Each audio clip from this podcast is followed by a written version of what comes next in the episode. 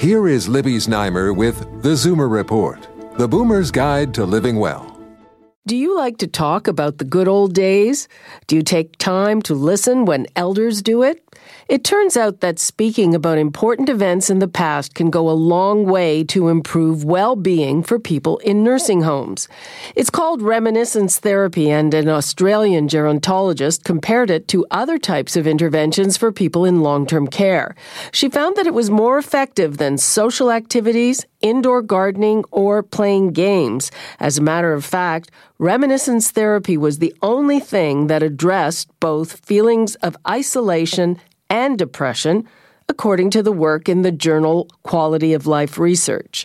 The researchers believe the problem is not the lack of opportunity to interact with others in a nursing home, but the quality of the interactions.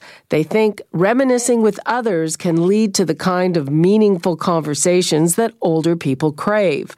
And without that meaningful contact, feelings of loneliness and depression can double the mortality risk in older people.